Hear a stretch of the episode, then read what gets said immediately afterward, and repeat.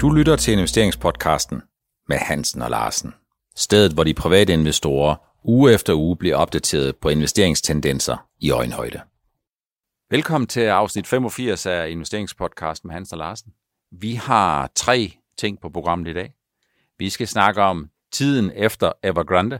Hvad betød den her korrektion, eller var det i virkeligheden en korrektion eller mere en krusning på overfladen, og hvordan skal investorerne forholde sig til, når vi kommer ud af september måned, som har øh, det med at være en lunefuld måned, men som ikke nødvendigvis, efter min mening, kommer til at markere afslutningen på de urolige tider. Vi skal snakke en lille smule om det tyske valg. Det tyske valg, som jo øh, øh, er en lille smule mudret, men som jeg ikke tror, investorerne skal øh, være alt for nervøse over. Jeg skal høre Helge Larsen, om han er enig eller uenig. Og så skal vi snakke en hel del, og det er der, hvor vi starter, om de stigende oliepriser og hvad det betyder for investorerne i midt i en grøn omstillingstid, om det er mærkeligt, og hvad det i givet fald kunne betyde for nogle af dem, nogle af de investorer, som vejer en lille smule morgenluft inden for tankskibe. Så Helge, høje oliepriser, Brent, crude oil er tæt på 80 dollar. Øh, det var sådan, at hvis vi kigger 18 måneder tilbage, øh, midt i covid-19 epicentrum i marts måned 2020, der kan jeg huske, at olieprisen et meget, meget kort sekund nogle få timer, da man skulle lave en afregning af nogle fysiske kontrakter, så fik man decideret penge for at tage olien i den fysiske leverance. Øh, der er stor øh, spændvidde fra de minus 36 dollar, som jeg tror, man skulle, betale, man skulle betale for at komme af med 159 liter, altså en tønde, og så op til de 80 dollar. Øh, hvad er det her et udtryk for? Ja, men det er der, der, der først og fremmest et udtryk for, at vi har fået en, en stigende efterspørgsel efter brændstof, mm. øh, efter covid-19. Altså, der, der begynder at lukkes op mange flere steder. Ikke? Så, der, så kommer der større efterspørgsel. Og øh, der er også større forbrugsefterspørgsel generelt, som skal sejles, hvor man sejler tingene frem og tilbage. Men så tror jeg også, at det betyder rigtig meget, at OPEC har nogenlunde styr på udbuddet. Mm.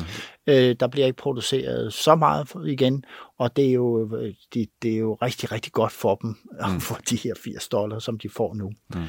Men der er en ting, som jeg kunne tænke lidt over det her med udbuddet, hvorfor det ikke er større, altså hvorfor der ikke er større pres på olieprisen nedadgående, når den rammer 80. Og det er, øh, så vidt jeg er orienteret, at flere steder i Mellemøsten har man problemer med, på grund af manglende service og alt muligt andet, har man problemer med overhovedet at få øh, skaleret for at få mere gang i produktionen. Mm. Og det hæmmer det sikkert også. For man må jo sige, hvad kender vi to fra, hvad der sker, når OPEC gør et eller andet? Jamen, så kommer der jo masser af gang i det alligevel. Ikke? Mm. Altså, så øger de produktionen, det er svært ved at, ved at holde sig gode venner hele tiden. Og så har vi jo Dark Horse igen, USA, med skifergas. Med skifergas og skiferolie. Ja, men de er sgu ikke, der er ikke så kommet så mange række op, som jeg havde regnet med. Altså, ja, der er nok nogle af de mindre selskaber derovre, der er blevet lagt ned af covid og mm. alt, hvad der er sket her mm. efterfølgende. Øh, men lad os nu se. Øh, amerikanerne plejer at kunne stige op som fugl fønix af asken mm. Øh, inden for det her område med olieudvinding. Så det er, øh, hvad skal man sige, der er mange faktorer. Der er noget på udbudssiden med OPEC, så er der noget, der hedder OPEC+, plus, altså OPEC plus Rusland. Ja. Så er der Dark Horse med hensyn til amerikanerne, som måske har produceret lidt mindre, eller er kommet lidt øh, senere ind øh, i, i gamet. Men overordnet set, Helge, jamen, så kan man jo sige, der er jo rigtig mange. Vi hører meget ofte argumenterne om, at midt i en grøn omstillingstid, jamen, så skal der være meget mere fokus på de grønne investeringer, investeringer i alternativ energi, og det kan jeg sådan set godt forstå. Men det, som der nok er mange, der glemmer, det er, at olie kommer stadigvæk til at være langt den væsentligste energikilde. Olie sammen med naturgas og andre ting kommer til at være den langt den væsentligste energikilde i rigtig mange år fremover endnu. Ja, og det jeg kan slet ikke faktisk forstå, at man glemmer, men det tror jeg simpelthen det pres, der kommer fra det politiske system, og alle organisationerne siger, nu skal vi af med de sorte brændstoffer. Jamen, hvad er realiteten? Gå ned på gaden og se, hvad er det for nogle biler, der kører rundt. Det kan godt være, at der kommer nogle elbiler, mm. men det er jo ikke, den udvikling tager jo også sin tid. Mm. Så er der hele produktionen, og hvordan skal vores industri fungere? Øh, den kan jo ikke bare køre på, på ren strøm alene. Og så kommer hele det der øh, supply, der er brug for mm. den dag, øh, vinden ikke blæser, eller solen ikke skinner, og det her, hvordan løser vi det? Jamen, vi vil ikke have atomkraft. Jamen, hvad gør vi så? Mm. Øh, jamen, ja. Så i virkeligheden, for mig at se, jamen, så går den sorte og den grønne økonomi, de, øh, de går sådan set hånd i hånd i, hvert fald en lang periode, og der er måske nogen, der har glemt, at det forholder sig sådan, hvis man, og hvis man har glemt det, jamen, så kan man bare kigge på, at OPEC er på vej til at komme tilbage til at vende tilbage til, sammen med de andre lande, og producere 100 millioner tønder om dagen. Det vil altså sige 100 millioner tønder gange 159 liter bliver der produceret nogenlunde om dagen, og det er jo et vidnesbyrd om, at olien, uanset hvad, jamen så er investorerne hverken glædet i olien, og olien er heller ikke gået imod. Det vi også kan se, det er jo, jo flere penge de tjener, de her olieselskaber, altså jo højere pris de får deres olie, jo mere cashflow får de til at investere i grønne investeringer i hele den transformation, som de har vist sig, øh, de fleste, der har været noget med Exxon og andre, der ikke ligesom har været så hurtige øh, på den. Men øh, det koster dem også nogle retssager i USA, ikke? for hvis man lover, at man vil være grønnere, så skal man altså være grønnere. Men, men øh, det er sådan så, at øh, Equinor, øh, jamen de bruger altså en del af deres indtægter på, på den grønne øh, del.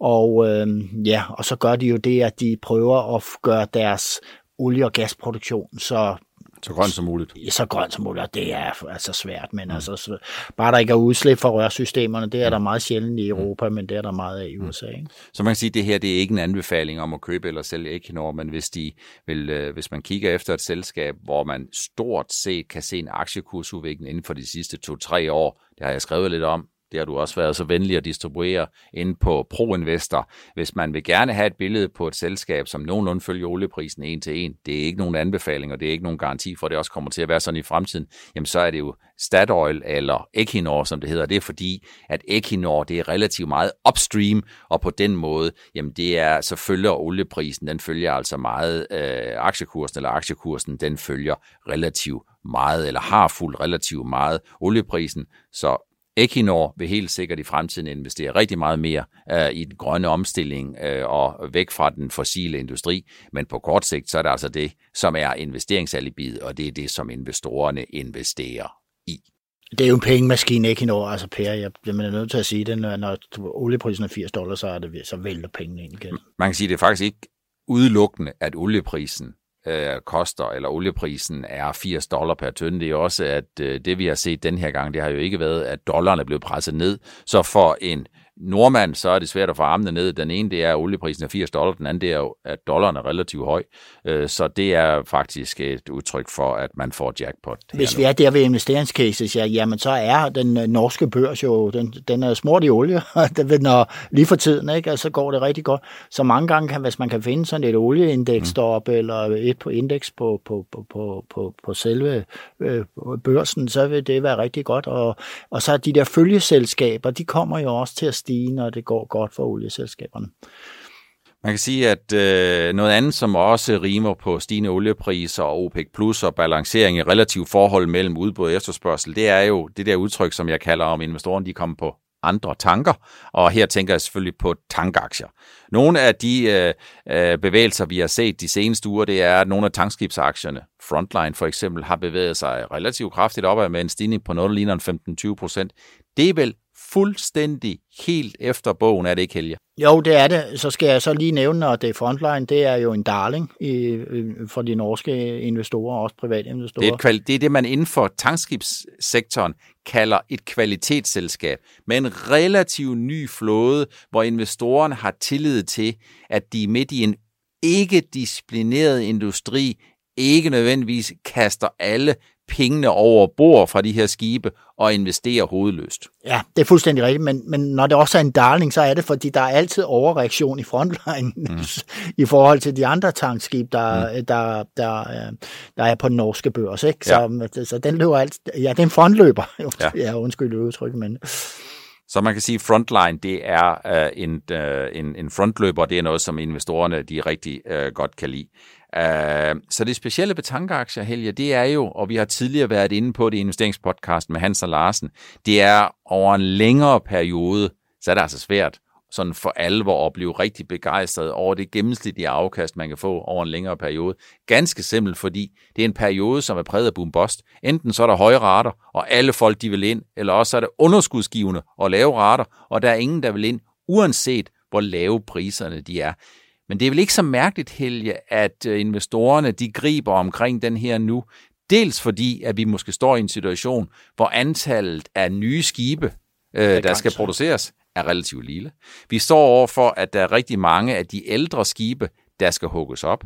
Vi står over for, at vi har relativt høje priser på metaller og andre ting, som jo indgår i at producere et nyt skib. Og så sidst, men ikke mindst, så er det vel også sådan, Helge, at investorerne formentlig skæler en lille smule til, at noget af det, som vi har set de sidste et til to år, det har jo været to andre grene inden for øh, skibsfart, nemlig tørlast og ikke mindst containerretterne, de er jo stukket fuldstændig af, så derfor er det vel meget naturligt, at investorerne af rigtig mange årsager, de får julelys i øjnene. Jamen det gør de, og, og der er så en speciel type investorer, der søger ind i, i, i rederisektoren. Det er altså investorer, som virkelig kender game, der ved, mm. det er cyklisk i sin karakter, og hurtig top og hurtig bund, og, mm. og, og balancen øhm, i de her rederisegmenter er jo hårfint. Der skal jo ikke inden for tørlast, der skal ikke mange skibe mere i markedet, mm. før raterne falder drastisk. Nej. Og sådan er det, altså, de, de, de har stor kapacitet, og det har containerrederier sådan set også. Så, så længe der er underskud af skibe i forhold til efterspørgsel, så, så er det fint nok, så er raterne mm. høje. Men der skal ikke meget til at tippe det. Men vi er jo i en situation, at de her spekulanter, eller dem, der er i de her rederis ting, de ved lige præcis, hvor mange skibe der kommer. Mm. Så de er gode til at beregne det her. Mm. Og der er mange gode analyseselskaber. Man går ind og finder dem på Twitter blandt andet. Der er rigtig mange, de lægger jo hele tiden rettebillederne ud for de mm. her ting. Ikke? Så kan man følge med i det. Men tank har jo stedet pænt, selvom retterne ikke er stedet. Ja. Altså, og det er jo så for forventet efterbevilling, vi har set. Så det er en af de der industrier, som er den ultimative forventningsindustri, hvor, de, hvor risikoen for de dårlige tider løber foran, og mulighederne for de gode tider på samme måde sejler forud for uh, realiteterne. Det er vel også en af de der steder, Helge, hvor man kan sige, det at uh, oliepriserne de stiger, det giver jo en forventning om, at man vil producere noget mere, men det giver måske også en forventning om, at når først amerikanerne for alvor kommer ind i markedet og producerer noget mere, så er der mere olie, der skal sejles længere. ja. Og det der øh, jo for alvor giver efterspørgselen, det er jo kombinationen af, hvor meget skal sejles over hvor lang en afstand som overhovedet muligt, for jo, mere, jo længere den skal sejles, og jo længere afstande de er, jo, jo flere skibe skal der egentlig sættes i søen for at kunne transportere ja, den her altså, energimængde. sejlads fra Mellemøsten til Asien er jo ikke så langt som fra, man snakker meget om det her fra mm. USA til Asien. Nok om høje oliepriser, stigende oliepriser og investorer, der kommer på andre tanker. I, øh, i sidste uge, der var Evergrande, eller Evergrande, var på alle slæber, og investorerne fik sig en påmindelse om, at september måned er en lunefuld måned. Jeg tror jo, Evergrande, det var bare tilfældigt, at øh, den her nedtur, vi fik, eller de krusninger, som det endte med at være, at det blev det, som satte navn på den her svære septemberudvikling. Evergrande vil jeg tillade mig at konkludere på vores vegne, Helge, var ikke et Lehman Brothers moment. Øh, det var ikke et, der isoleret set havde øh, styrken, potentiale til at være sådan en rigtig tropisk storm, der udvikler sig til en orkan. Øh, men hvad kommer efter Evergrande? Vi kan se her, og husk nu på, vi optager jo onsdag forud for udsendelse torsdag. Vi så tirsdag den her uge, der var lidt nervøsitet. Onsdag ser det ud som om, at der kommer lidt mere ro på igen. Men hvad kommer, Helge, tror du, efter Evergrande? Ja, altså, jeg har snakket om det mange gange før. Det der, i markedsdeltagerne, de, de, når det, det hele højspændt, så famler de efter en undskyldning for, at de kan sælge ud. Ikke? altså, det, de vil, øh, de og vil, det, det blev så Evergrande lidt. De vil tage nogle af gevinsterne hjem ja, og ligesom ja. sige, vi har også solgt lidt ja, for vi har, vi har opført os rationelt og fornuftigt ja. i forhold til markedssituationen. Og det her med Evergrande, jamen det er jo fint nok. Men det der for alvor batter noget, Per, det ved vi jo godt. Det er, hvordan centralbankernes Øh, hvordan de signalerer. Mm. Hvis de først øh, signalerer noget højeagtigt, at nu vender det, Mm.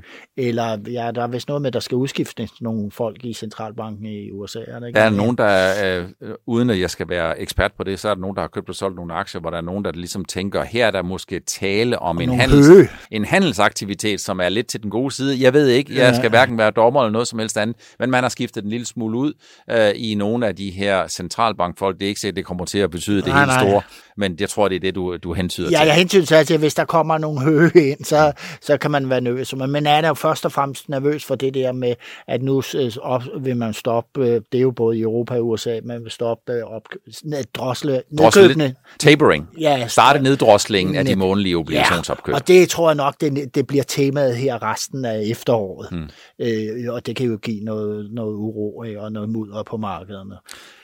Noget af det, som jeg undrer mig lidt en lille smule over i sidste uge... Og så det, altså, det her med inflation og alt det her, ikke? Kombination med det. Ja. Noget af det, som jeg undrede mig over i sidste uge, det var jo faktisk, at efter Fed-mødet i sidste uge, der var kommentaren jo faktisk, at det er et betydeligt mindretal, og det er virkelig, altså det er færre end halvdelen, men et betydeligt mindretal, de var nu af den overbevisning, at den første amerikanske renteforholdelse, den vil komme i 2022, snarere end i 2023, som har været den generelle opfattelse, som også har været Feds kommunikation de seneste måneder. Der var jeg lidt forbavset over, at man ikke reagerede på det, fordi det er faktisk en regulær ændring. Det tog så markedet den 5-6 dage at blive lidt klogere på det og finde ud af, hvad det egentlig var. Og så i den her uge, hvor den amerikanske 10-årige rente sådan lige kortvarigt tirsdag var oppe i 1,57, så vidt jeg kunne se, jamen så lige pludselig, så er det Talk of Town. Det er vel endnu et rigtig godt eksempel på, Helge, at hvis der sidder 10 eller 20 eller 30 fugle op på taget, på et eller andet tidspunkt, så letter de alle sammen på samme tidspunkt. Ja, altså vi kan se monetaristerne, det er dem, der tænker meget på, at pengemængden, de begynder at vende frem. Det piper jo op i mit netværk lige pludselig. Nu var jeg i morgenluft, og de er jo måske ret, eller det har de jo nok, at når den her enorme pengemængde, vi har ude, når den bliver reduceret, jamen så bliver bliver, og renterne begynder at stige, og som del, altså det kommer de jo måske som, det er jo et værktøj mod, mod inflation jo, og, og, og, og så, så jeg vil sige, at øh, det er så det er det tema, og det, Per, det kommer vi skulle til at snakke om de næste par år. Man kan sige, at der er ingen tvivl om, at investorerne er ikke det generelle tilfælde tilstrækkeligt godt forberedt på, at vi får nogle 10-årige amerikanske renter på 2 eller 3 procent, som faktisk i virkeligheden ville være der, hvor renten den skulle ligge, hvis ikke verden den var så unormal, øh, som den egentlig er. Øh, jeg tror ikke, at renterne de eksploderer opad, men renten den er indiskutabelt for lav. Vi har diskuteret det mange gange, mange har snakket om det, jeg, øh, og der er ingen grund til sådan for alvor at forsøge at starte den igen. Jeg tror bare stadigvæk, at vi er i en situation, hvor stigende levealder, øh, den bare gør, at øh, stigende levealder, den giver et opsparingsoverskud, og opsparingsoverskud, det skal placeres på en eller anden måde, uanset hvad prisen den er. Men renten, det er et tema, som ikke går væk, som vil blive debatteret noget mere de kommende dage, uger, måneder og år, og renten den er langsigtet for lav i forhold til det aktivitetsomfang, som vi har aktivitetsniveau, og i forhold til de årlige prisstigninger, som vi har. Det tyske valghelge, Tyskerne, de stemte i weekenden. Øh, jeg vil tillade mig bare sådan at være lidt smule fræk, og så kalde det non-event. Ja, det er det.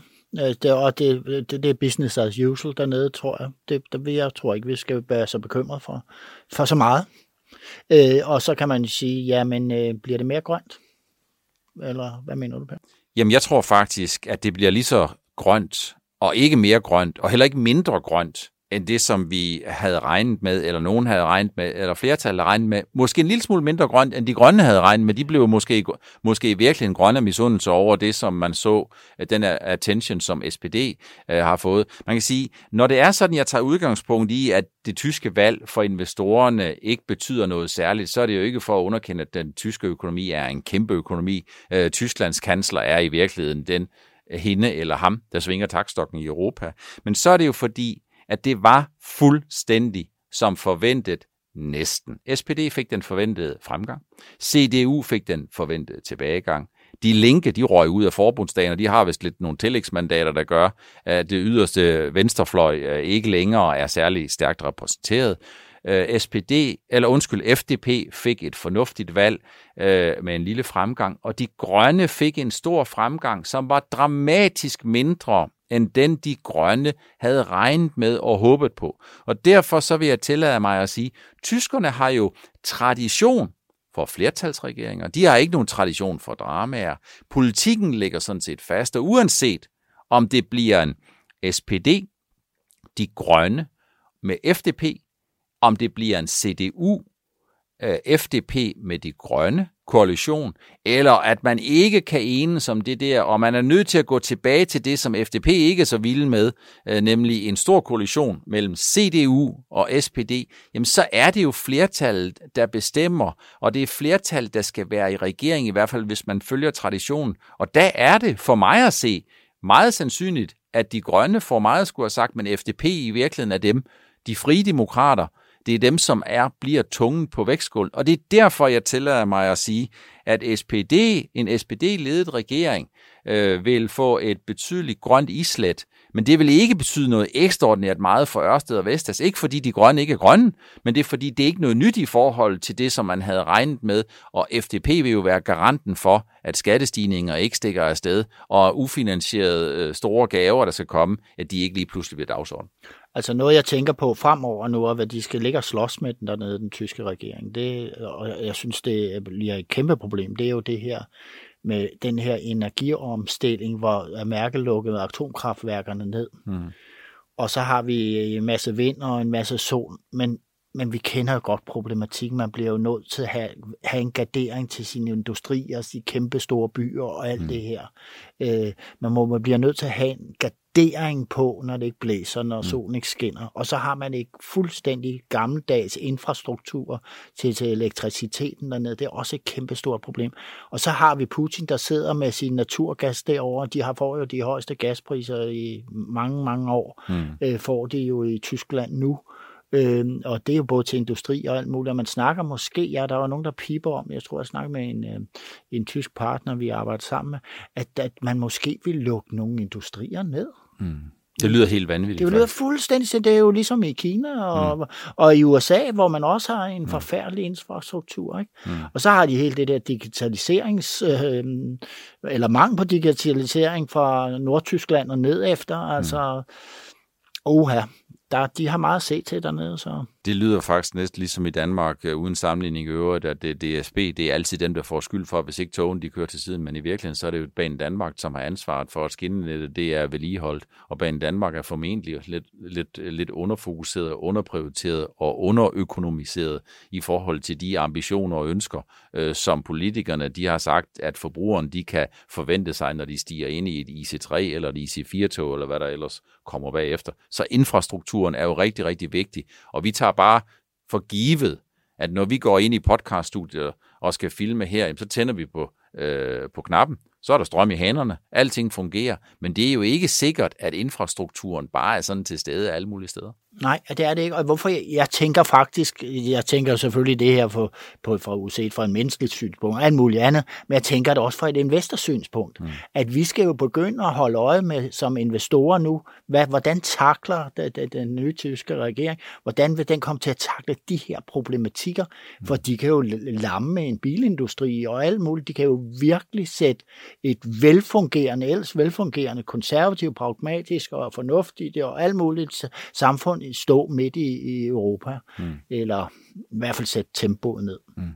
Så for mig at se, jamen så er Tyskland er fænomenalt vigtige i den europæiske integration. Sammenhæng, ja, ja. Den, det er rigtig vigtigt. Det er jo 80 eller 82 millioner indbyggere, og Europas suveræn største økonomi, det er Europas lokomotiv. Det er dem, der bestemmer øh, i Europa, eller i hvert fald er med til at føre tingene som oftest i den rigtige retning. Men det er jo også meget et konsensus politisk establishment, man har, når det er sådan, at man har tradition for ikke at skabe dramatik og, og, og skal have en flertalskoalition, som, øh, som, skal, øh, som skal regere. Og så tænker jeg på, øh, Helge, at noget af det, som jeg hørte umiddelbart efter valget, det var, at øh, både SPD og jeg hørte også CDU sagde, de håbede på, at de havde en ny regering før jul. Det lyder jo faktisk som noget, som vi ikke rigtig kender til i Danmark, nemlig at der først kommer en ny regering 10, 12, 15 uger efter. Altså hvis man skal have det omkring juletid, jamen så er vi jo øh, på den gode side af 10 uger efter, at der skulle komme øh, øh, efter valget, og det har vi jo slet ikke traditioner for. Og det viser jo også noget om, der kommer ikke revolutioner mandag, tirsdag eller onsdag. Tyskerne, de øh, tager øh, faktisk tingene meget gelinde, de er meget gelastende, og det, de siger, at det tager nogle gange den tid, som det tager at danne sådan en regering. Det er, fordi, det er jo fordi, de vil søge konsensus de vil have den grundighed med, så man ligesom får lukket alle de øh, konfliktområder, der kan være på forhånd sådan så man kan fremstå som en, en, en, en, en enhed, når man går ud som regering. Det er de meget glade for. Og sådan er en ting, jeg har lært fra tyskere i hvert fald øh, gennem årene, det er, de vil helst ikke have konflikterne op til overfladen. De bliver sådan gemt væk. Dernede. Og det er jo det, der skaber problemerne i mange samfund. Det er jo, hvis man har det i en lang periode, og man gemmer problemerne væk, så får man nogle eksplosioner en gang imellem. Ikke? Men ja. det, det så, Merkel var fantastisk, det der. Hun fik da kørt det igennem. På. Der, der er næppe tvivl om, at midt når vi snakker om den her diversitet og kvinder versus mænd, så Merkel, hun har været en underapprecieret verdens superstjerne. Ja, for sådan. Hun har jo øh, kunnet balancere nogle af de her ting i Europa, hvor hun både kunne holde uh, Boris Johnson i den ene hånd, og Berlusconi, og Berlusconi i den anden hånd, og så for det ikke skulle være nok, jamen så har hun nok også haft, undskyld mig udtrykket, et godt øje til Donald Trump, som jo ja. har helt sin egen verdensorden og helt sin egen agenda.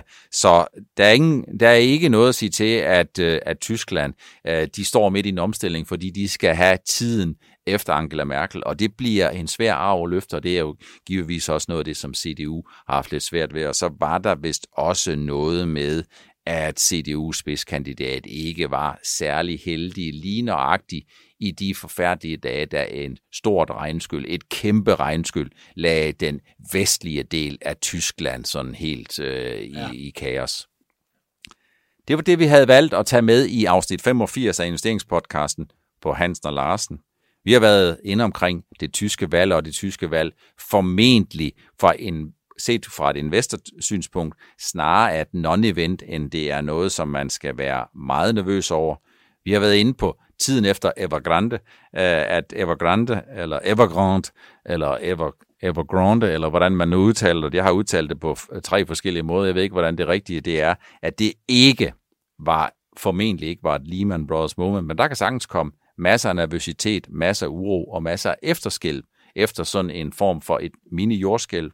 Og så har vi først og fremmest været inde på, at oliepriserne jo er steget meget, at høje oliepriser er godt for olieinvestorerne og investorerne i olieselskaberne, at høje oliepriser kan være forvarsel om, der kommer bedre tider for tankskibsinvestorerne, og ikke mindst også, at øh, olien kommer til at gå hånd i hånd i energiforsyning og være en meget betydelig øh, del af den fremtidige energiforsyning de næste øh, 10-20 år. Meget længere end de fleste har en opfattelse af, hvis man bare skulle tælle ord øh, i den offentlige debat, når man kigger på, hvor mange gange fossil brændstof bliver talt op, Øh, og den grønne omstilling tilsvarende. Så olien er kommet for at blive, det er jeg bare nødt til at sige for alle dem, som ikke er så glade for det, øh, og den grønne omstilling, jamen den kører også videre. Tak fordi I fulgte med. Vi ses i næste uge i afsnit 86. I afsnit 86, hvor vi ikke har noget sådan aktuelt, men hvor vi tager øh, udgangspunkt i en temaudsendelse, og Helge Larsen har lovet mig, at han viser mig sin frimærkesamling og giver jer nogle idéer til, hvordan man kan identificere nogle frimærker, som i fremtiden kan blive meget mere værd og kan opleves som meget sjældnere, end de er i dag. Meget mere om det i næste uges afsnit 86. Tak fordi I følger med, og tak for at I stadigvæk finder interesse i investeringspodcasten med Hans Larsen. Du lyttede til investeringspodcasten med Hansen og Larsen. Vi ses igen i næste uge.